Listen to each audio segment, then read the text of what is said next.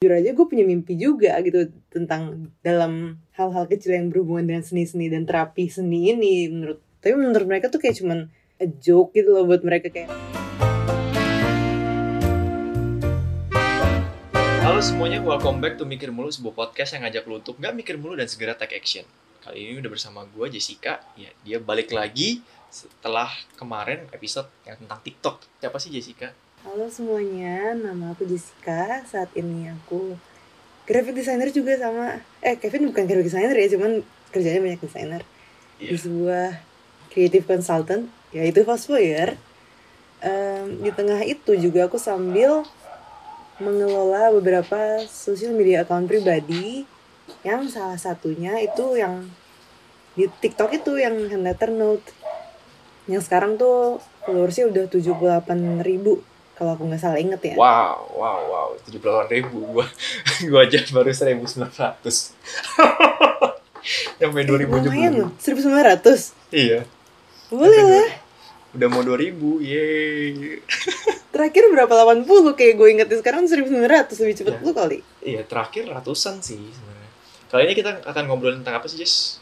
ngomongin tentang hobi gak sih Yes, eh, iya betul kita akan ngomongin tentang hobi. Ya, jadi kayak eh, sekarang ini kan gara-gara di rumah aja, kayaknya orang tuh banyak kayak yang apa namanya mengurusi hobi mereka. Bahkan kayak lu bahkan sebelum pandemi aja lu bisa mengas- menghasilkan duit gitu loh eh, hobi lu dari hobi lu.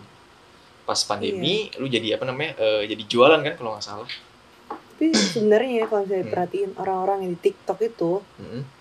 itu banyak yang akhirnya dapat kerjaan dari TikTok lebih ke kayak karena dia banyak followersnya terus banyak yang mau endorse dia akhirnya dia Oke. dapat uang juga walaupun Hmm. mungkin mereka kurang paham cara dapat trade card ya jadi Hmm. menurut menurut aku ya Hmm. yang namanya hobi itu nggak cuma harus yang kayak biasa orang kira kayak gambar-gambar bahkan mungkin main TikTok pun bisa sebuah jadi Iya. sebuah hobi juga kan yes dan Ya, itu juga hmm. sebuah skill gak sih bisa itu kayak skill tambahan ya yang ya sel- selama rutin dilakukan.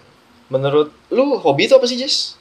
Menurut gua kalau hobi itu lebih ke apa pun yang kita lakuin dalam di saat kita lagi free time di, luar kerjaan di luar eh, hal-hal yang rutinitas yang selalu kita lakuin setiap hari jadi menurut gua tuh hobi itu sesuatu yang harus kita enjoy Nah menurut lu sendiri kalau hobi itu harus improve nggak sih? Maksudnya kalau gua nih ya, kalau gua karena gua sering lakukan, karena gua apa namanya, karena gua juga suka ya hobi itu.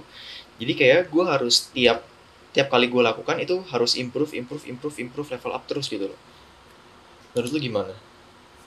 Ya, ya betul sih. Tapi kayaknya kalau misalnya buat gue ya, hobi tuh lebih santai aja. Kayak jangan terlalu dikasih pressure, dikasih harus ini harus itu. Kayak yang penting kita bisa relax gitu waktu ngerjainnya. Nggak cuman kayak stressing harus naik level terus. Kayak apa pun itu, pasti kita mau lah ya. Kayak makin makin hebat, makin next level. Cuman kayak nggak menurut gue kalau misalnya menurut gue nggak harus segala hal itu harus di push sampai segitunya. Kecuali kita emang lagi pengen fokus ke sana yang benar-benar kita pacu untuk naik level. Kalau hobi kan bisa buat santai-santai aja atau ya bagus lah kalau misalnya buat bisa next level juga. Kalau menurut lo apa hobi itu? Kalau menurut gue itu tadi eh, sebuah aktivitas yang sering atau rutin dilakukan sih sebenarnya. Ya bolong bolong-bolong boleh, cuma ya lebih ke seringnya. Nah, lalu menurut gue kalau hobi itu eh, karena sering dilakukan ya itu jadi ya orang jadi level up, jadi bisa comes up with something lagi, something lagi, something lagi. Kadang ada yang orang meninggalkan pekerjaannya demi melakukan hobinya gitu kayak salah satunya adalah kayak TikTok tadi loh yang orang hobi main TikTok akhirnya ada nih yang meninggalkan pekerjaan demi eh, pursue jadi tiktokers atau yang dari sosmed eh, mereka hobi jalan-jalan akhirnya ninggalin tuh pekerjaan mereka jadi eh, travel blogger di Hmm. Instagram atau di Hmm. eh, blog-blog gitu. Jadi ya itu sih menurut gue hobi. Ya benar sih gue setuju kata lu ya nggak mesti level up cuma tergantung kepentingan orang. Kalau emang dia eh, untuk have fun ya mungkin nggak perlu level up tapi pasti ada sebuah improvement yang karena dia sering lakukan ya kalau gambar sih itu kelihatan banget ya. Lama-lama makin santai nih mak- lama-lama makin, makin lancar gambarnya. Nah, kalau eh, travel kan mungkin bisa eh, awal-awal di Indonesia mak- tapi makin lama karena dia ngumpulin duit dia bisa ke luar negeri gitu loh misalkan gitu sih itu Iya, menurut gue kalau hobi itu Emangnya hobi lu apa sih? Eh, kalau hobi gue sebenarnya awalnya adalah menggambar. Cuma waktu gue lulus eh, SMA, ya lulus SMA dan selama kuliah ini, gue baru punya duit dan gue baru melak- melak- bisa melakukan hobi gue yaitu cosplay. Oke. Nah kalau hobi lu sendiri itu apa? Hobi gua itu sebenarnya ada banyak. Hmm. Tapi yang paling gampang dilakuin di rumah gitu ya kayak apalagi lagi PSBB kemarin Mhm. yaitu lettering. Soalnya itu nenangin gua dan kayak sebuah apa ya terapeutik gitu loh kayak terapi gitu loh buat gua kalau misalnya lagi kesel banget sama orang misalnya atau lagi stres atau apa kayak jadi pelarian lah. Kalau tentang kayak misalnya yang kayak cosplay gitu em, gimana sih tuh lebih ke kayak bikin bajunya atau maksudnya Eh, iya, kalau gua sebenarnya kalau gua sih bagian props dan cosplaynya. Jadi kan kalau oh, untuk setahun sekali kan kita suka ada acara tuh namanya Comic Con ya.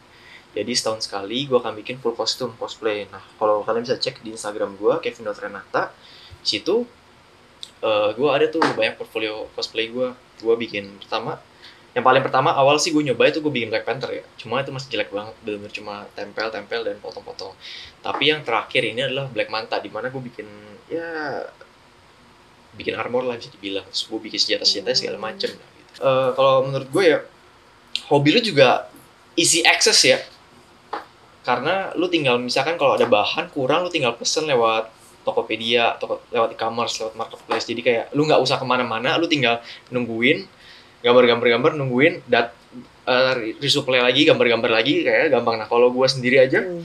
eh, kadang ada beberapa bahan karena itu kan berhubungan dengan bahan ya sebuah bahan. Jadi kayak em, gua nggak bisa tuh kalau cuma ngelihat dari foto atau mesen lang mesen doang gitu. Gua harus datang gua harus ngeliat barangnya gua harus pegang barangnya gitu. Jadi menurut gua hobi gua ini lumayan mahal dan sulit. Oh iya sih itu emang tergantung ya. Kayak misalnya kalau Hmm, misalnya orang-orang yang hobi fotografi dan butuh kamera yang jujur aja kamera itu ada efeknya lah. Kalau misalnya Hmm. lensanya hasilnya mau bagus dan lebih bagus lah ya. Biasanya bukannya maksudnya kamera yang menentukan tapi kamera yang mahal lensanya itu emang ada ada hasilnya juga. Nah, hmm. dan itu juga eh, kayak ngefek lah ke hasilnya nah bahkan buat buat lettering pun Hmm. sebenarnya ada banyak tipe gitu kan Hmm. dan ada bahan-bahannya juga dan itu kadang-kadang gue sampai harus cari keluar negeri jadi gue Hmm, sampai harus wow. pesen keluar sampai harus em, call-callan sama temen di US Hmm. buat titip dia soalnya di Indo belum ada dan Oh, emang wow. lebih gampang kalau dikirimin dari dia kayak gitu dibandingin kayak lewat apa ya yang kayak dikirimin shipping shippingnya gitu yang dari oh misalnya dari tokonya langsung jadi, Jadi, ya uh, sebenarnya nggak se ya nggak se easy access yang lu kira juga Hmm, pasti oke. ada ada ada Ada- effort lah Oke, it- eh, membuka membuka pemikiran baru juga. Jadi kayak apa namanya? eh, ya sih gue juga sebenarnya ada beberapa bahan yang kayak mesti cari di luar atau beberapa ya produk yang mesti cari di luar cuma ya karena menurut gue aduh gila itu effort banget dan eh mager aja gitu. Gue gue paling takut tuh ya kalau mesen-mesen barang dari luar negeri gitu ya. Itu karena pertama komunikasinya susah. Karena gue nggak punya temen nih. Kayak lu kalau lu kan enak nih ada temen di luar negeri. Jadi kayak lu bisa tektokan untuk nyari nyari barangnya. Kalau gue nggak ada jadi kayak gue ya udahlah gue apa yang ada di Indonesia coba gue eh, rangkai aja gitu. Kadang gue bener kayak Hmm. pa- pakai bahan ba- barang-barang bekas barang-barang yang ada di sekitar rumah untuk ngebangun cosplay gue gitu Sebenarnya ya kalau misalnya lu mau niat banget lu bisa sih nitip aja. Kalau misalnya mau lu perlu ya lu bilang ke gue juga nggak apa-apa sekalian. Siap. Soalnya Cuma kan ya, kurang lebih eh, eh, kurang lebih kan Enggak. hobi-hobi gitu mesti sama gak sih bahan eh, kayak dari department store-nya hobi-hobi gitu? Ya eh gue kurang tahu sih kalau hmm, kalau depends sih. Kalau gue banyakan kain sih. Karena eh karena gue banyakan kain jadi kayak gue eh gue makanya gue nggak bisa kayak cuma eh, ngeliatin kain karena gue juga belum profesional banget ya. Gue juga Oh, masih iya, iya. ngeraba-raba juga masih nanya-nanya orang. Kadang ini bahan yang kayak gini kayak gimana kayak gimana kayak gimana? Kasar atau enggak? Kaku atau enggak? Nah itu gue harus megang gitu loh. Tapi tapi exactly begini loh. Kalau misalnya di Indonesia yang gue perhatiin ya belum ada toko yang khusus buat hobi gitu loh. Semuanya Oh, oh. kayak tersebar. Emang sih biasanya suppliernya ada tempat-tempatnya. Cuman mereka biasanya kayak ya kain kain sendiri Hmm. kertas kertas sendiri misalnya kayak gitu yang emang bener-bener lebih murah ya. Mhm. tapi kalau di luar yang gue tahu ya mereka tuh punya kayak satu toko misalnya ya gue nggak pengen nyebut eh, merek cuman ya gue pengen sebutin beberapa kayak Hobby Lobby, Joan segitu gitu itu mereka satu toko itu itu tuh lengkap banget khusus buat hobi. Jadi misalnya dari yang lettering, kaligrafi, kain banyak banget tipenya, kertas tipe banyak itu tuh mereka kayak emang apa ya di satu tempat satu tempat itu ya jadi kayak udah udah orang Iya. gak usah pusing nyari gitu langsung di Kayak situ plug semuanya gitu dapat gitu kayak kayak supermarket supermarket Hmm. yang isinya tuh buat hobi jadi atau kenapa mungkin di luar lebih berkembang ya hobi-hobi begitu Hmm. Ya, Jadi karena- kayak- oh enggak Eh, mungkin menurut gua kayak eh, jadi itu yang menyebabkan kayak hobi Indonesia tuh mahal kali ya karena banyak bahan karena pertama eh, banyak bahan-bahan yang nggak ada jadi orang masih nyari-nyari lagi di luar dan nggak satu tempat jadi kadang ada yang cuma ada di tempat ini orang masih jalan ke sana. Ada yang cuma ada di sini orang masih jalan ke sini. Jadi gitu tuh. Makanya menurut gua kayak hobi Indonesia kayak juga nggak apa namanya eh, nggak terlalu dilihat juga gitu loh. Akhirnya kayak iya betul ya betul. apa namanya ya udah cuma seadanya jadi kayak Betul. ya udah. Walaupun ada toko hobi juga di Indonesia itu pasti mahal banget barang-barangnya bahan-bahannya. Iya, kayak itu pun juga import kan karena mereka juga eh, pasti kayak franchise lah bilangnya. Buka di Indonesia terus ya untuk di tempat-tempat yang lumayan gede-gede gitu. Kalau tempat-tempat kecil ya paling juga bahan-bahannya kurang bagus atau nggak sesuai gitu jadinya. Tapi kalau misalnya agak jauh nih gue gue jadi kepikirannya ya lu ada nggak kepikiran pengen hobi lu ada nggak yang misalnya lu punya mimpi ada hubungannya nggak sama hobi lu atau yang kayak hobi lu Hmm. bakal lu bisnisin nggak gitu misalnya? Sebenarnya ada sih eh, untuk mimpi gua kayak uh, hoki-hokian aja gue bisa dapat kerja misalkan karena gua em, suka cosplay gue bisa jadi seorang costume designer gitu loh. Cuma karena gua bukan basisnya fashion designer dan gua nggak tahu harus belajar dari mana ya jadi akhirnya ya coba deh gue bikin-bikin buat gue sendiri aja gitu. Nah untuk jualan sebenarnya gue udah ada sebenarnya market gue kenceng nih.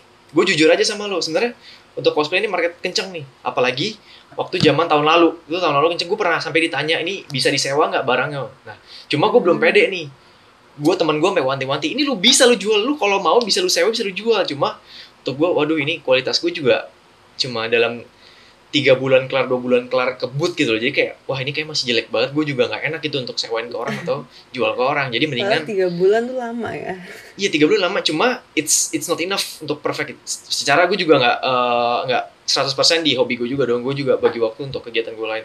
Waktu itu itu gue juga lagi skripsi gitu loh. Jadi kayak Hmm. apa namanya agak ngebut bisa dibilangnya begitu. Dan mulai kerja Hmm. masuk kerja juga di saat-saat di saat-saat yang pasnya pas di situ gitu. Jadi kayak eh, bagi waktu banget gitu loh untuk betul jalanin hobi gue ya akhirnya ya Hmm. udahlah eh, karena nggak apa-apa lah nggak diduitin dulu sebenarnya teman gue udah mau bantu nih udah mau bantu buat foto udah mau bantu buat research cuma ya udah ntar aja gampang sih sebenarnya apalagi pas kelar pandemi acaranya mau dibuka lagi eh gue gue juga udah rencana Desember November nanti gue udah gue mau bikin eh, planning untuk bikin kostum lagi buat Januari Februari gitu. Enggak, maksudnya gue juga lagi mikirin kan lu punya kom- komunikasi gitu. Gue ngerasa Hmm. gue hand lettering ini gue paling cuma ikut workshop beberapa dan gue nggak ngikutin kayak gue nggak gue orangnya Hmm. emang kalau misalnya di komunitas tuh Hmm. kayak nggak terlalu aktif orangnya kayak Hmm. ngikut sekali ngikut sekali bye bye bye bye gitu Hmm. loh sebenarnya menurut gue ada bagusnya yang kayak lu lu bener-bener keep in touch sama orang-orangnya di dalam situ Hmm. kayaknya ya kedengerannya kayak gue ngeliatin Oh, oke. perkembangan cosplay cosplay lu ya menurut gue komunitas juga penting lah terutama yang buat hobi-hobi ini cuman Hmm. tapi so far gue kan cobain bikin uh, small business di, di bidang ini gitu di Hmm. bidang hand lettering lewat sosial media Hmm. marketing gitu lah bisa dibilang ya dan bekerja berjalan dengan cukup baik gitu loh tanpa komunitas. Cuman gue ngerasa komunitas bisa boost gitu loh bisa ngeboost Iya, itu betul. juga. Bisa ngebantu banget untuk pertama untuk awareness ke orang-orang yang lain. Terus apa namanya bisa ngebantu ngebeli juga tuh lumayan. Apalagi kayak apa namanya eh, dan lu punya isi akses ke luar negeri punya isi- eh, akses temen di luar negeri bisa wah bisa titip titip jualan tuh. Iya cuman nggak enak sih. Iya nggak apa-apa lah. Selama ada potensi kenapa enggak gitu loh? Peluang gitu loh peluang bisnis buat dapetin tambahan uang gitu. Iya cuman kita ntar harus di ribet tau gak sih yang kayak deal dealan bisnis kayak gitu gitu oh. Oke kita move on aja jangan ngomongin itu. Oke, oke. Oke, gue mau nanya sama lu. Kenapa sih lu milih hand lettering jadi hobi lu? kenapa jadi bisnis jadi bisnis lu juga? Ya karena gue suka gitu loh. Gue suka banget sama yang namanya gambar-gambar bikin kartu. Mungkin kita sama ya suka gambar cuman tipenya stylenya beda. Hmm. terus kayak suka bikin packing packing terutama bikin buat orang lain kayak bikin kartu ucapan bikin Hmm. tulisan-tulisan gitu atau sih gue seneng aja pas ngebuat itu bikin gue ngebayangin "Ah, orangnya bakal seneng nih pas Hmm. nerimanya bahkan packing buat customer gue aja gue tuh satu-satu tuh lama lo bisa bisa satu jam kali satu box misalnya kayak bukan sejam satu box ya maksudnya bisa sekali packing tuh bisa sejam dua jam buat Mhm. buat semuanya dan itu karena gue satu-satu benar-benar Hmm. gue bikin dia jadi cantik itu boxnya biar kelihatannya waktu diterima tuh dia seneng. Cuman ya gue baru tahu ya kalau misalnya kirim-kiriman packing-packing gitu notes juga nih buat kalian yang mau buka bisnis online shop begini. Itu tuh packingnya harus tebel banget. Kenapa Um, emang? bubble wrapsnya harus tebel banget uh, boxnya. Soalnya ntar waktu dikirimin sama uh, kurir pengirimannya tuh mereka bisa lempar-lempar. Jadi nyampe-nyampe tuh Oh, banyak-banyak oke. gitu. Jadi berapa kali gue sampai ada masalah di misalnya papannya ujungnya kayak banyak-banyak gitu atau Oh. ujungnya mau patah itu gue sedih banget sih jujur soalnya gue packingnya Hmm. lama tapi gue nggak kemikirin kalau misalnya perjalanannya si box ini sampai misalnya ke Medan ke mana Hmm. itu tuh bener-bener sampai rusak gitu kadang kan gue harus kirim ulang lagi gue Hmm. harus harus kayak laporin lagi ke mereka laporin Hmm. pokoknya akhirnya gue pusing di bagian situ akhirnya ya udah gue investasi di bagian boxnya gue banyakin Oh. Lo kan sayang ya nggak environmentally friendly gitu loh cuman Kayak, ternyata harus ya lu udah capek-capek bikin juga ya di treatnya Hmm. kayak gitu sama apa jadi kayak "Ah, kesel aja gitu loh ya kan lu kan karena ada mistake dari mereka tuh nah lu harus lu minta refund atau gimana gak sih itu oh iya cuman berapa kali tolak jadi karena Oh, pasti mereka waduh. salahin gue karena mereka nggak pakai gue dibilang nggak pakai Oh, box lah nggak oke. pakai apa soalnya kan emang ya, kitnya nggak belum termasuk box ada satu lagi yang termasuk box yang lebih mahal kayak gitu kan tapi pada Hmm. akhirnya sekarang gue harus kayak ya udahlah kualitas nomor satu dia harus pakai box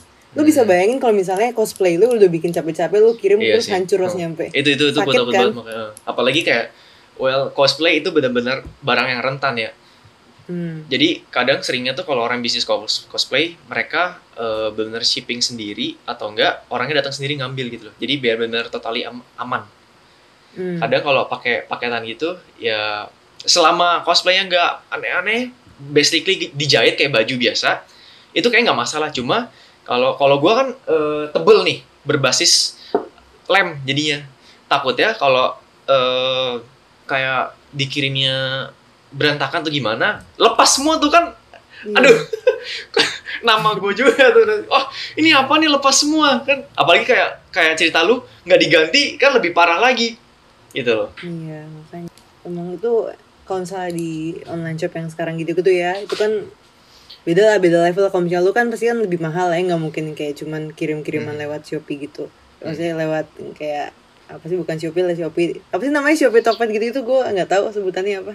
Marketplace, marketplace Online ya. marketplace. e-commerce e-commerce hmm, lewat e-commerce kayak gitu. Hmm. Jadi tapi entah kenapa gue lumayan suka sih sama sistem ini. Bahkan mungkin gue punya hobi baru yaitu Hmm. em, jualan online. Itu seru gitu menurut gue walaupun nyebelin banyak yang nyebelinnya cuman itu ada serunya sendiri. Soalnya lu kayak bikin orang lain yang lu nggak kenal seneng. Kayak jelas banget. Kayak ada interaksinya gitu gitu juga. Tuh ternyata gue lumayan enjoy enjoy. Walaupun gue juga orangnya sama lah kurang suka ngobrol sama orang gitu kan. Maksudnya di komunitasnya gue malas ngobrol. Terus gue mau nanya dong kak. Sama lu, lu kan suka hand lettering. Nah apa sih beda hand lettering sama kaligrafi? Terutama kayak eh, kayak gue yang gue lihat sih kayak mirip-mirip banget terutama eh, mereka juga sama-sama pakai kertas sama-sama pakai bolpen gitu ya oh iya, iya. nah menurut lu, kalau dari pandangan lu beda hand lettering sama kaligrafi itu apa Ya, gue jelasin sedikit ya basicnya hmm. Jadi hand lettering itu tuh kayak payung. Hmm. Bawahnya payung itu ada si typography, Hmm. ada si kaligrafi. Dan hand lettering itu definisinya hand lettering itu the art Hmm. of drawing letters, menggambar huruf-huruf. Jadi kayak lebih ke layoutnya, lebih ke Hmm. kayak penataannya, bentuknya. Tapi kalau misalnya anak-anaknya ini bawah payungnya ini kan ada si typography, tipografi atau dan kaligrafi. Hmm. Nah, kalau misalnya kaligrafi itu seni menulis tulisan, the art of writing letters gitu loh. Kalau misalnya uh, typography, typography itu the art of using letters. Jadi makanya kita untuk desain sebagai graphic designer kita ngedesain kita pakai font kan. Hmm. Font itu kan typography gitu loh, hasil Hmm. dari typography karena dia seni untuk menggunakan si huruf-hurufnya ini, Ah. ya tulisan-tulisannya ini. Jadi gitu, jadi intinya hand lettering tuh kayak cuman dia cuman kayak paling atasnya lah sebutan untuk segala hal ini sebenarnya hand lettering gitu loh. Oh, Bahkan yang bahkan yang kita bikin desain segala macam juga termasuk hand lettering sebenarnya karena kita natain itu semua juga kan. Cuman ya kita eh, pakainya lebih ke typography gitu. Kita nggak nulisin pakai tangan kan. Kita nggak Hmm. nulisin huruf-hurufnya. jadi nggak ada Gitu. handnya, ya, lettering doang. Iya iya bener Iya betul lettering lah bisa bilang lettering Tapi kan ini hand lettering jadi sebenarnya pakai tangan tapi kita juga ngeklik ngeklik pakai jari ya enggak Ya maksudnya nggak secara secara manual gitu ya pelan-pelan. Iya sih. Ya, ketika kelar. Atau enggak eh, ngedesain pakai mouse. Tapi ya, Hmm. ya intinya memang gitu itu yang gue dapet dari banyak sumber sih Waktu gue hampir research juga buat buat bikin definisi ini karena banyak yang nanya Hmm, oke.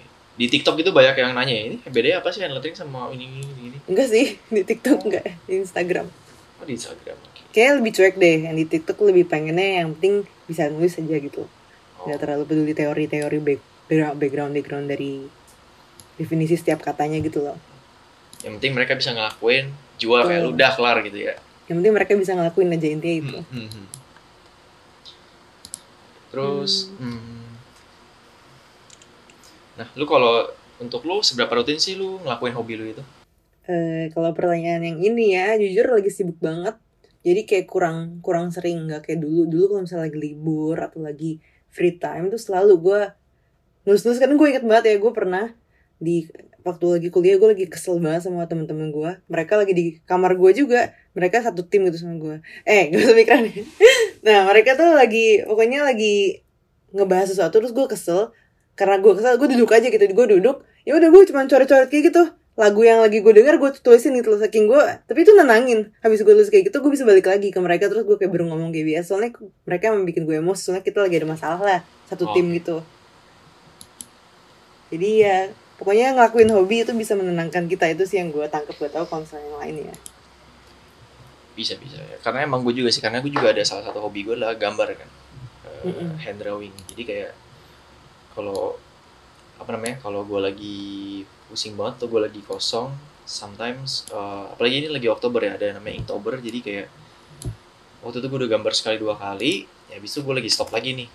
Nanti pas akhir Oktober ya deh, gue keluarin semua. Cuma ya itu sih emang emang menenangkan banget sih, bener Mm-mm. banget kata lu. Karena nggak nggak tahu kenapa ya kayak emang ngelakuin apa yang lu suka ya it's bring happiness gitu. Kita lanjut. Kalau lu berarti tadi eh, nggak ikut komunitas ya? Iya. Atau atau sebenarnya ada? Gue tahu ada tapi gue nggak tahu gimana cara masuknya. Kayak gue tahu gue pernah kayak ngikutin live nya gitu gue ngeliatin doang gitu. Hmm. tapi gue bingung gitu gimana cara masuknya ya kayak mungkin gue harus datang ketemu langsung kali ya, lebih enaknya nggak sih? Hmm. harus yang meet up meet upnya beneran ada sih apa pan meet up lagi gitu cuman gue baru mulai di Indo ini kan setelah pandemi mulai juga gitu. Hmm. jadi kayak belum sempet lah belum sempet. Sebenarnya juga ikut komunitas tuh juga nyari referensi ya kayak nyari ilmu juga sih menurut gua iya kayak betul. apa yang lu selama ini bisa mungkin ternyata buat mereka kayak salah tapi ada cara cepatnya ada solu- solusi cepatnya. Jadi biar lu apa namanya nggak usah pusing-pusing ngelakuin iya hal yang eh, susah itu lagi gitu loh. Jadi menurut gue Mm-mm. untuk community it helps banget. Nah, kalau gue sendiri sih sebenarnya community gue nggak ikut ya. Cuma pernah di Facebook beberapa kali gue ya join cuma join community cuma nggak ngikut sampai mereka meet up segala macam. Cuma gue join di Facebook gue ngobrol-ngobrol terutama gue nanya-nanya tips ini gimana sih kalau uh, material ini gimana bikinnya gimana bikinnya sampai gue tanya perlu nggak sih gue beli punya eh manekin untuk armor sampai dibilang perlu lah lu gimana cara lu bisa nyetak tuh baju nanti ya? Akhirnya gue sekarang punya dua manekin nih manekin cowok manekin cewek. Ya, emang community itu nggak cuma untung tapi eh, nggak cuma nyari untung secara finansial ya tapi eh, untung secara eh, edukasinya juga gitu loh. Membantu membantu baik banget deh. Jadi kayak gue saranin untuk kalian yang punya hobi coba deh join community. Mungkin kalau sekarang pas pandemi itu kayak susah banget untuk meet up ya. Mendingan ya ngobrol-ngobrol aja chatting-chatting aja. Atau kalau mereka ada zoom coba ikutan gitu loh. Jangan jangan takut jangan mikir lu ah ini gue masih belum profesional gue belum apa enggak nggak apa-apa. Ikutan aja sih menurut gue ya. Betul. karena biar apa apalagi karena lu baru dan lu butuh banyak knowledge tentang hobi lu gimana lu bisa develop hobi lu itu supaya be better gitu ya. Apalagi bisa diduitin itu it's it's good sih menurut gue setuju setuju setuju. Dan kalau misalnya di dunia art gitu ya kalau misalnya menurut gue itu kayak belum nggak kalau misalnya buat gue ya itu nggak ada bener salahnya. Kalau misalnya cosplay mungkin ada lah kalau nyaman dip, nyaman dipakai atau enggak gitu kan kalau misalnya dari yang gue lihat ya. Cuman kalau misalnya art buat gue tuh abstrak banget. Gue nggak ngerasa kayak ada juga yang gambarnya bentuknya coret-coret cuman bagus gitu. Terus ada juga yang bentuknya kayak cute-cute doang tapi itu laku banget gitu loh. Terus jadi nggak ada yang bener-bener salah atau bener-bener bener. Apalagi di dunia art. Gue kemarin ngeliat ya itu cuman ada ada komunitas khusus buat pencinta bentuk sloth. Sloth tuh binatang yang lambat-lambat itu. Dan teman gue tuh kayak dia uh, orang Taiwan ya. Dia tuh gambar sloth ini jadi karakter dia gitu kayak jualin sebuah karakter lah kayak bentuk apa ya Gudetama cuman bentuk ini tapi dia ini yang sloth gitu yang sloth ya uh itu lumayan laku gitu loh kayak wow oke okay. jadi di cara dia adalah dengan cara cari komunitasnya juga hmm. cara komunitas cari komunitas yang sama-sama suka slot dan dia juga kayak mengedepankan kayak slow life kayak enjoy life gitu loh hmm. sebenarnya ikut komunitas sih yang tadi ya benar sih kayak nyari edukasi nah mungkin untuk yang art kita bisa cari bisa cari tahu market terutama kalau lu buat jualan ya kan mm-hmm. terutama kalau lu ada art style yang mungkin mirip-mirip atau um, ya yang mirip-mirip lah. Jadi kayak mereka punya art style yang mirip sama lu dan mereka udah berhasil jual. Nah lu bisa nanya tuh marketnya seperti apa sih? Kayak bukan bukan nyolong jadi nyolong market ya. Jadi jadi colong pasar ya. Cuma uh, lu bisa tahu nih preference market yang suka gambar kayak gitu seperti apa orangnya gitu loh. Jadi kayak lu bisa lebih efektif lagi dalam uh, jualin karya seni lu itu gitu loh. Jadi ya ya banyak plus plusnya lah untuk untuk lu masuk komunitas gitu loh gimana sih respon orang tua lu temen lu? Orang tua lu temen lu uh, terhadap hobi lu ini? Jadi apakah mereka ngedukung atau sempet gimana gimana gitu? Ya biasalah ya Asian parents. Apalagi ngelihat karya seni ya itu karya seni yang bukan musik. Iya musik aja dianggap aneh. Kok maksudnya musik eh, bukan aneh dianggap kayak susah gitu loh Pasti hidupnya. Ya kamu gue kayak gitu gak sih separah itu? Cuman ya kayak uh, eh, gue bukannya mau jahat gitu ya ngomongnya cuman emang kayak gitu lah cara pandang orang-orang tua ke anak-anaknya. Agak susah gitu kan kalau misalnya mau pursue um, di dunia ini gitu. Di, di Indonesia terutama di industri ini gitu. Terus kalau misalnya orang tua gue tuh sebenarnya mereka bebasin. Tapi ya menurut mereka tuh kayak cuman main-main gitu loh nggak serius. Kayak sesuatu yang hal kecil gitu sang dianggapnya bukan yang sesuatu yang bisa jadi besar gitu menurut mereka.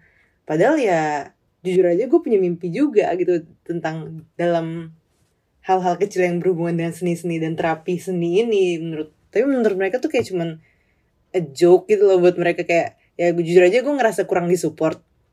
Tapi ya gue ngerti cara pikir mereka gitu kayak, kayak mereka sih mikirnya ya realistis hmm. aja lah ya, gitu kan. yang benar lapangan kerja yang udah terjamin gitu ya menurut Betul. mereka ya, kayak yang udah terjanjikan udah di depan mata jadi ngapain lu membuat sesuatu yang nggak pasti tapi padahal sebenarnya take risk itu sebenarnya oh, ngebantu kita untuk apa ya juga membantu kita membantu kita untuk reach market lagi dan memperkenalkan uh, yang kita punya itu kepada market baru gitu ternyata mereka suka tapi mereka nggak tahu source-nya dari mana nah mereka akhirnya nemu tuh source-nya ada di kita kan lumayan tuh kita jadi kayak bilangnya jadi pelopor akhirnya uh, mereka ke kita semua gitu lakunya gitu loh cuma itu kan hmm. benar-benar kayak uh, gambling banget ya Betul. jadi kayak mungkin di pandangan orang tua kita waduh jangan deh mendingan iya. kawin aja kan? nikah aja sama orang kaya gitu kan karena kalau dari pengalaman gue ya uh, sebenarnya kalau kalau dari gue sih awalnya gue nggak didukung sih untuk gambar. Oh iya. Jadi benar-benar gue uh, mungkin karena dulu waktu SD sih waktu SD mungkin karena nilai gue sempat jelek karena gue menggambar gitu loh. Hmm. jadi kayak orang tua gue keluarga gue benar-benar kesel banget kalau tiap kali gue ngegambar. Pertama udah ngegambar di kertas banyak banget. Ruangan jadi kotor eh ruangan uh, meja gue jadi kotor semua meja belajar gue jadi kotor semua berantakan penuh gambar gue terus uh, buku-buku pelajaran gue penuh gambar semua sampai sempat gue di benar ini buku khusus buat tulis-tulis ya bukan buat gambar gitu di mana orang beliin buku buat gambar ini buku buat tulis-tulis karena gue saking banyak gambar gitu loh ini cuma Hmm. boleh buat tulis tulis sampai gue jadi ini boleh buat tulis tulis doang tulis tulis tulis doang nggak boleh buat gambar Hmm. kira itu jadi nah pas selama SMP SMA eh, akhirnya ya sebenarnya nggak nggak mengurangi gambar cuma sadar diri kapan harus gambar kapan harus enggak gitu kadang Hmm. kalau gue malah gue menjadikan gue ngegambar tuh buat gue biar gue gue nggak ngantuk di di kelas gitu. Jadi gue coret-coret biar gue nggak ngantuk. Di dulunya gue full gambar doang. Sekarang gue jadi kayak ya ngebantu ngebantu gue fokus terhadap se- se- se- pelajaran itu gitu loh. Cocok sih sebenarnya. Gue sempet ngeliat Facebook lo lo tulis tuh di bionya tulisannya comic artist in the making loh. Iya. Terus gue kayak comic artist gue bingung kayak kayak lu sekarang udah gak pernah update Facebook lo sih pasti sih udah pasti Iya. Eh, itu sebenarnya Facebook juga udah dari lama itu waktu SMP sih malah. Dan Hmm. akhirnya dipakai lagi pas kuliah karena di kampus gua di Binus itu em, mewajibkan menggunakan media sosial sebagai alat untuk penilaian. oh ya Jadi ya jadi gue bikin Instagram, gue bikin eh gue reuse Facebook itu karena banyak karya gue dinilai lewat sosial media. Jadi gitu. Lumayan sih. Pertama pertama juga untuk kita belajar ads ya, karena kan eh, basis gue advertising nih. Jadi Mm. eh, ya sosial media ads, eh, you know lah. Dan Mm. jadi kayak gue banyak kasih ilmu-ilmu ads melalui sosial media. Pernah satu pelajaran gue harus eh, manage sebuah sosial media gitu loh, bikin konten, uh, bikin caption, bikin ads, bikin campaign kayak marketing campaign doang, sama bikin visual segala macem. Nah, jadi ya, ya gitu loh ceritanya. Gua membuat Instagram nggak penting sih, cuma flashback aja. Nah, dan untuk Facebook sih dulu gua sempat sempat share share gambar di Facebook ya. Cuma itu waktu zaman SMP sih, waktu Facebook lagi hype hype nya. dan akhirnya udah nggak lagi gitu. Hmm, tapi ya kayak tiap negara beda-beda makanya gue di Taiwan tuh masih pakai. Kan gue kuliah di Taiwan ya. Hmm. jadi kita semuanya tugas segala macam tuh kumpulin di Facebook. Bahkan kadang misalnya bikin poster. Post aja di Facebook itu bukan Iya. di Facebook kita ya di di grupnya di grupnya. Terus ntar kadang dinilai dari likesnya misalnya kayak gitu-gitu. Cuman nggak nggak selalu nggak selalu kayak gitu cuman contoh aja. Jadi kalau misalnya gue masih buka Facebook jadi jangan merendahkan Facebook. Jadi pasti masih ada orang luar bisa ngeliat loh. Kan ada nih orang tua yang eh, ya ada lah pasti ngelarang anaknya untuk melakukan sebuah hobi gitu ya. Nah pandangan lu gimana sih? Ada nggak ada nggak sih tips untuk anak anak serta orang tuanya gitu? Mendingan mereka lanjutin. Untuk anak apakah mendingan mereka lanjutin atau tinggalin aja itu hobi mereka? kalau gue ya Hmm. gue sih kayak tadi gue bilang ya walaupun bu- bokap nyokap gue kayak terkesan jahat ya realistik aja ya realistis aja gitu menurut gue menurut gue gue gue setuju gitu sama orang tua gue karena ya jujur aja sekarang gue masih tinggal di orang di rumah orang tua gue Hmm. masih dibayarin gitu loh. Mhm. belum mapan kan kalau misalnya lu udah punya uang sendiri paling nggak cukup buat diri lu sendiri ya baru lu risk eh, kayak pakai itu sebagai risk gitu jadi jangan jangan pakai uang orang juga gitu menurut gua kayak kalau emang itu jadi uang lu ya udah nggak apa-apa lu bisa pakai tapi kayak em, buat diri sukses dengan hobi kita sendiri ya gue ngerasa harus dengan apa pun yang kita punya gitu sih jangan Mhm.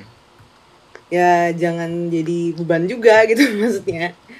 Jadi kalau gue sendiri lakuin dulu hobi itu ketika kita lagi kayak senggang waktunya terus pelan-pelan kembangin dan tunjukin itu buktinya dari hal-hal kecil.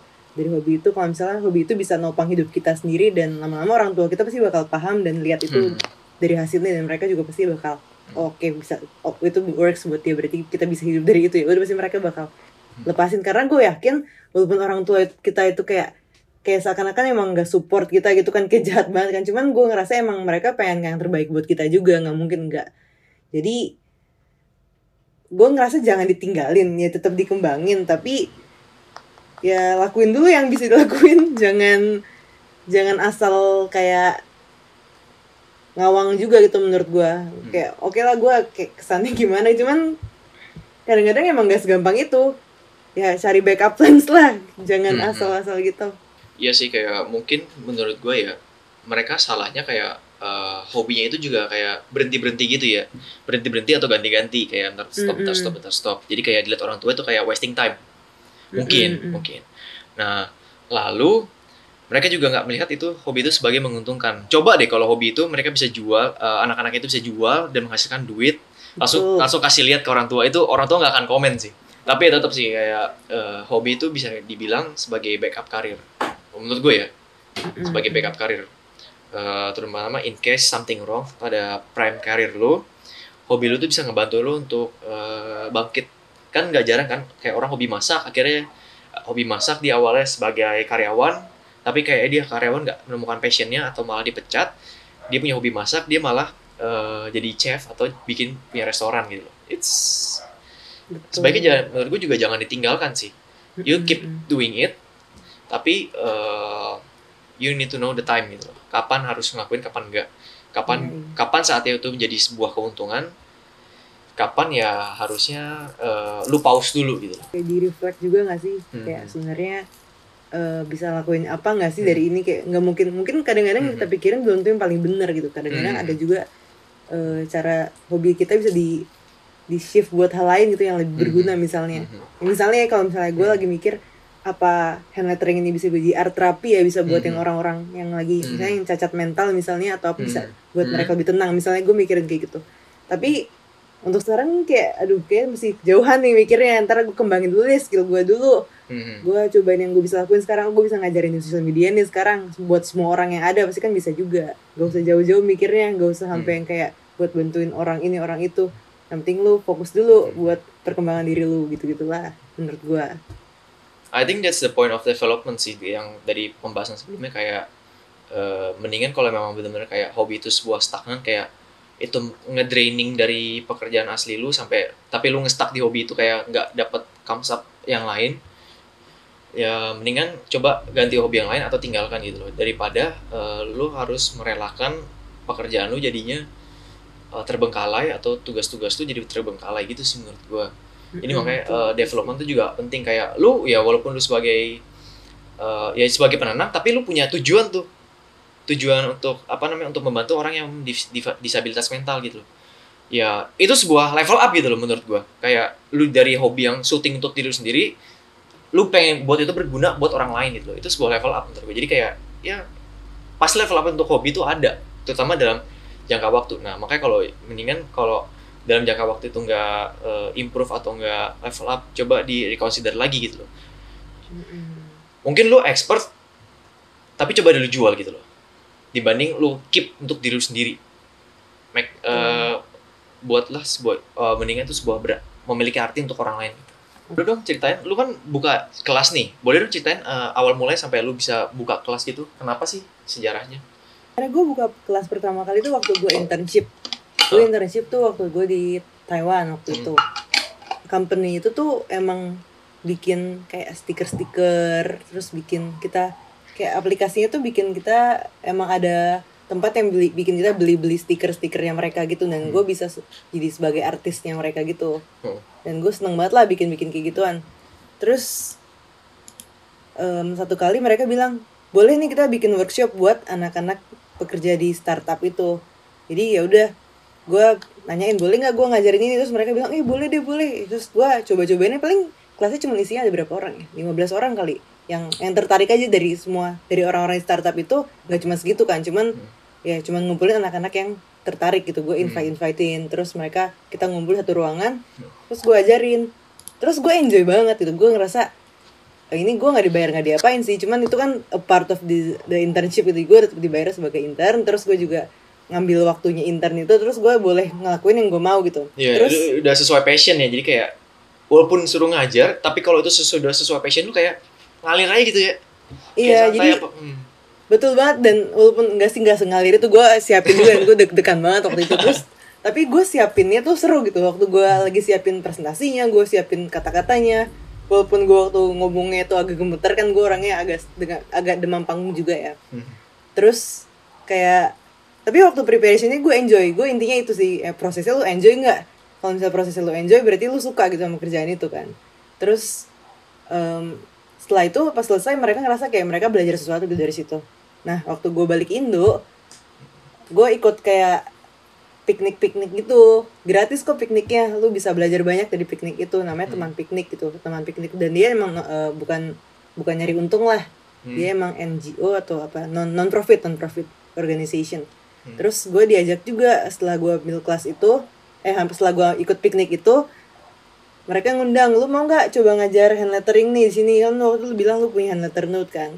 Terus gue kayak cobain deh gue udah punya bahan-bahannya nih tinggal gue translate aja dari bahasa Inggris. Gue bilang gitu kan terus akhirnya gak usah translate juga PPT-nya boleh Inggris karena mereka juga ngerti kan bahasa Inggris. Gue tinggal ngomongin pakai bahasa Indonesia gitu jelasinnya pakai bahasa Indonesia. Ya udah terus gue akhirnya ngajar eh habisnya setelah itu gue dapet ide kayak kenapa gue nggak ngajar ini ke banyak lebih banyak orang lewat yang gue bikin sekarang worksheetnya bukunya kayak gitu. Makanya gue comes up with the idea of coba ngajarin orang juga sebenarnya dari gue pertama man justru kelas-kelas itu duluan kelas-kelas itu duluan yang ada baru gue ngerasa itu bisa jual nih bisa gue rapiin Hmm. di satu buku kayak gitu Oh, oke. Nah, kalau lu kenapa sih eh, hand lettering lu eh, lu jual-jualin akhirnya? ya gue cuman comes up with the idea tadi aja gue ngerasa kayak mereka kayak gue bisa ngajarin juga deh dengan yang apa yang udah pernah gue ajarin sebelumnya gitu ke orang-orang yang pernah gue ajarin ini kayak it's- kayak simple sih gue pengen lebih banyak orang bisa berkarya dengan cara mereka aja dengan teknik yang gue tahu gitu loh Hmm. Tips untuk memilih hobi yang cocok gimana sih menurut lu? ya ini banyak banget ya jawabannya ada yang kayak ikigai gitu cuman menurut gue Hmm. Waduh. hmm. eh, hobi apa pun itu kayak gue gue ingetin aja ya gue pengen ingetin kalian semua kalau misalnya hobi apa pun itu pasti ada aja titik jenuhnya di mana lu Mhm. kayak bosen gitu kayak Aha. nah pokoknya intinya lu harus eh, punya motivasi yang motivasi yang kuat untuk Hmm. terus ngelakuin hobi ini supaya lu cocok terus gitu kayak nggak mungkin lu bisa suka terus terusan pasti ada aja bosen gitu gitu lu harus harus punya motivasinya lah di belakang apa yang lu lakuin nggak Mhm. kalau hobi itu pasti pasti mati nyala sih ya nggak sih Iya. menurut gue pasti bakal Be- ya, menurut gue itu ben- benar banget sih. Kadang ada sometimes ada lu jenuhnya gitu loh, kayak benar-benar I'm uninspired at all gitu untuk ngelakuin hobi ini. Betul. Kayak eh, coba deh, mungkin itu eh, sebenarnya hobi itu bisa dibilang kan tadi kan gue bilang kan sebuah backup untuk pekerjaan. Nah, Jadi kayak pekerjaan aja gitu yang lu lakuin juga gitu loh. betul walaupun walaupun itu passion lu ya tetap aja dong eh, namanya juga apa yang lu Manusia. lakukan kadang ya lu manusia dan apa yang lu lak lu juga melakukan sesuatu kadang capek gitu tired tired. Jadi akhirnya ya Mm. kalau lu udah menemukan titik jenuh eh mendingan ya bukan diganti ya cuma istirahat aja dulu. Kayak tinggalinnya nggak apa-apa it's okay. Bukan berarti kalau lu tinggalin lu berhenti gitu loh. Atau lu ganti gitu loh. Eh, lu tinggalin hanya untuk eh, inspire yourself aja. Kayak cari inspirasi lagi untuk Mm-mm. narik nafas lagi. Ya siapa tahu eh, kalau lu nggak ada idea untuk buat gambar atau buat eh, ngelakuin sesuatu bikin TikTok bahkan ya lu ya bisa yang ngelakuin hal yang lain gitu menurut gua. Jadi kayak Setuju. untuk memilih hobi yang cocok adalah em, ya ya lu pastikan aja ini eh, menurut gua lu jadi sebuah level up gitu. Dan jangan sampai ini ngebebanin lu. Jangan sampai ini menjadi beban lu. Hobi adalah yang tadi yang dulu bilang ya eh, lu refreshing lewat hobi lu passion lu lewat hobi tapi jangan sampai ini jadi beban kayak kerjaan kedua gitu. Betul betul. Makanya walaupun walaupun sudah bisa menghasilkan uang berbisnis cuma lu harus tahu takarannya kapan ya harus stop gitu loh. Mm. jangan sampai ya lu ngebebankan diri lu sampai kerjaan lu terlantar cuma demi hobi lu tapi ternyata in uh, next few years itu nggak pasti gitu jadi ya sayang aja. Jadi mendingan lu kapan tahu kap- kapan uh, lu sukanya kapan lu tahu titik jenuhnya it's okay sih menurut gua Iya, tapi yang lu bilang tadi kan lebih cocok untuk hobi yang udah jadi bisnis sih. Kalau misalnya hobi Mhm. purely for hobi, Mhm. kayaknya nggak usah terlalu di, maksudnya nggak usah terlalu di kayak di kayak gitu. Lu, lu bilang kan dari tadi kan ngomongnya seakan-akan udah jadi bisnis kan. Ini Mhm. kalau hobi doang gitu buat nyari hobi yang kita mau. Kayaknya yang penting kita lakuin aja deh. Yang Hmm. penting kita cobain dulu, terus kita sambungin sambungin sama yang, yang tadi ikigai lah segala macam itu kan. Terus ini kan tadi pertanyaan tips untuk memilih hobi yang cocok kan? Iya, hobi yang cocok tuh. Iya, bukan tit, bukan hobi yang jadi bisnis. Jadi bisnis, iya. Belum, Cuma belum, ya belum. pemikiran eh, pemikiran gue udah cuan-cuan semua nih. Cuma ya sih ya kalau untuk benar yang cocok sih, tapi sebenarnya menurut gue bisa masuk sih untuk untuk eh, untuk memilih hobi yang cocok gitu ya. Eh, tahu titik jenuhnya juga gitu loh. Kadang ya jangan sampai itu jadi kerjaan kedua menurut gue. Itu Oh. itu kan bukan apa namanya bukan bisnis juga dong. Itu kan kayak lu sebuah aktivitas lu juga gitu. Jangan Iya, sampai gue bingung. Mungkin lu kayak gue ngerasa lu orangnya terlalu yang mau level up gitu ya, makanya kayak lu jadi Nah. stres sendiri. Kalau gue enggak sih, gue bener nyantai banget yang namanya hobi. gue bener-bener gak peduli dia bakal level apa atau enggak jujur aja gue kayak gitu gue kayak ngelakuin Hmm. ketika gue mau lakuin gue sih kayak gitu ya Ini kan udah, udah oke nih pro kontra nih. gue makin nggak gue nggak gue nggak paham lagi lu bilang ah gimana sih kok malah kayak bikin stres gitu ya seakan-akan hobinya ya gue bingung Berarti hobi gue banyak bikin stres dong. Waduh harus ganti hobi kan nih. Tapi Ya, enggak sih. keganti cara pikir lu sih Waduh. Tapi menurut gue sih hobi gue nggak bikin stres ya. Kadang Hmm. ada in meantime-nya, gue kadang merasa bosan gitu loh kayak eh, nggak pointless kayak meaningless sih cuma kayak, waduh kayak gue eh, mau gue stop dulu deh gitu loh. Hobi gue. Hmm, setuju kayak- sih gue juga pasti ada makanya gue lebih jarang ngelakuin misalnya kayak gitu Hmm. ada lah ada pasti Kadang pertanyaan lumayan eh, menegangkan. Kira-kira hobi lu ini bakal lu jadikan prospek bisnis full time atau benar kayak cuma ya udah cuma sebagai yang penting orang senang aja gitu loh. Buat tuh itu gimana, Jess? kalau dalam waktu dekat mungkin gue masih mau nabung dulu Hmm. tapi kalau misalnya untuk long term itu gue pengen banget jadi gue bener punya mimpi juga untuk kembangin kayak mungkin bisa dibilang kayak stationery brand gitu ya cuman Hmm. dan gue pengen banget gue kayak punya bayangan gue pengen bisa buka semuanya tempat di banyak tempat juga gitu kayak gue pengen bisa ngeliat eh, ini mungkin otak cuan gue yang lagi jalan nih kayak Hmm. misalnya gue pengen punya eh pengen banget brandnya ada di Kanada pengen banget di banyak negara gitu kayak It's okay, Ya, oke it's lah. okay to dream gitu loh. ya I think okay ya to dream. Walaupun ini mimpi banget tapi gak ada salahnya juga kalau misalnya kita berusaha gitu aja sih Hmm. Iya, soalnya kayak apa? Kayak apa yang sudah lu lakukan lama bahkan orang respon orang aja ya, wih duitin dong, duitin dong, duitin dong. Walaupun lu nggak mau, tapi sebenarnya eh itu juga have impact buat lu gitu loh. Lu Hmm, juga karena lu juga beli barang, beli segala macam, beli segala macam itu juga pakai duit lu dong, gitu loh. tuh Kenapa nggak ada salahnya sih kalau lu ingin mulai menjual hobi lu Mm, mm, mm. gitu loh. Apalagi kalau benar-benar dari hobi lu bisa menjadikan sebuah pekerjaan bukan jualan ya. Lu jadi pekerjaan misalkan lu suka gambar akhirnya lu jadi eh, komik artis gitu loh. It's why not gitu loh. Iya.